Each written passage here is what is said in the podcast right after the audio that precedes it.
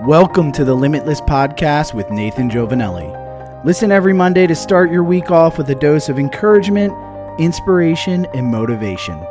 Thanks for tuning in.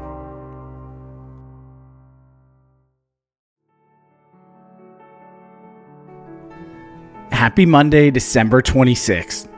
I hope everyone had a Merry Christmas, Happy Holiday, and that you have a prosperous New Year. I was recently asked what my advice is for the new year in 2023. Last year, I did a podcast on setting smart goals. So if you're interested in that, make sure you go back and check it out. But this year, my advice is simple just do it. Often, people will not do something out of fear of regret, but the truth is, we regret the things we do not do, not the things we have done.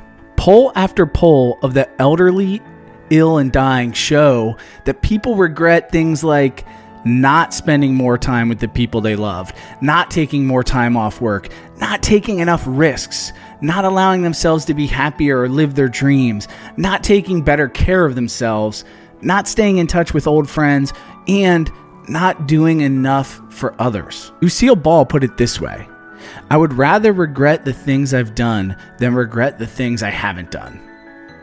I know this rings true in my own life. I have done things I'm not proud of. We all have. However, I wouldn't change a thing.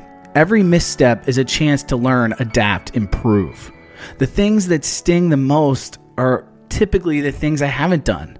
The family trip I didn't take, missing a key event with my children because of traveling for work, not buying that investment property.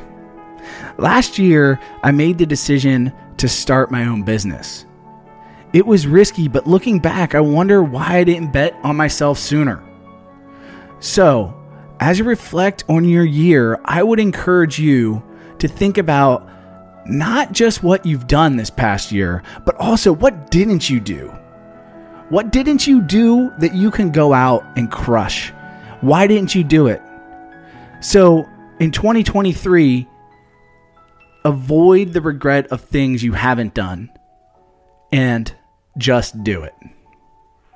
So, as always, leave a comment below is something you want to do in 2023 if you're watching this on LinkedIn. If you're listening on Spotify, please take a minute and give me that five star review. And as always, remember, you are limitless.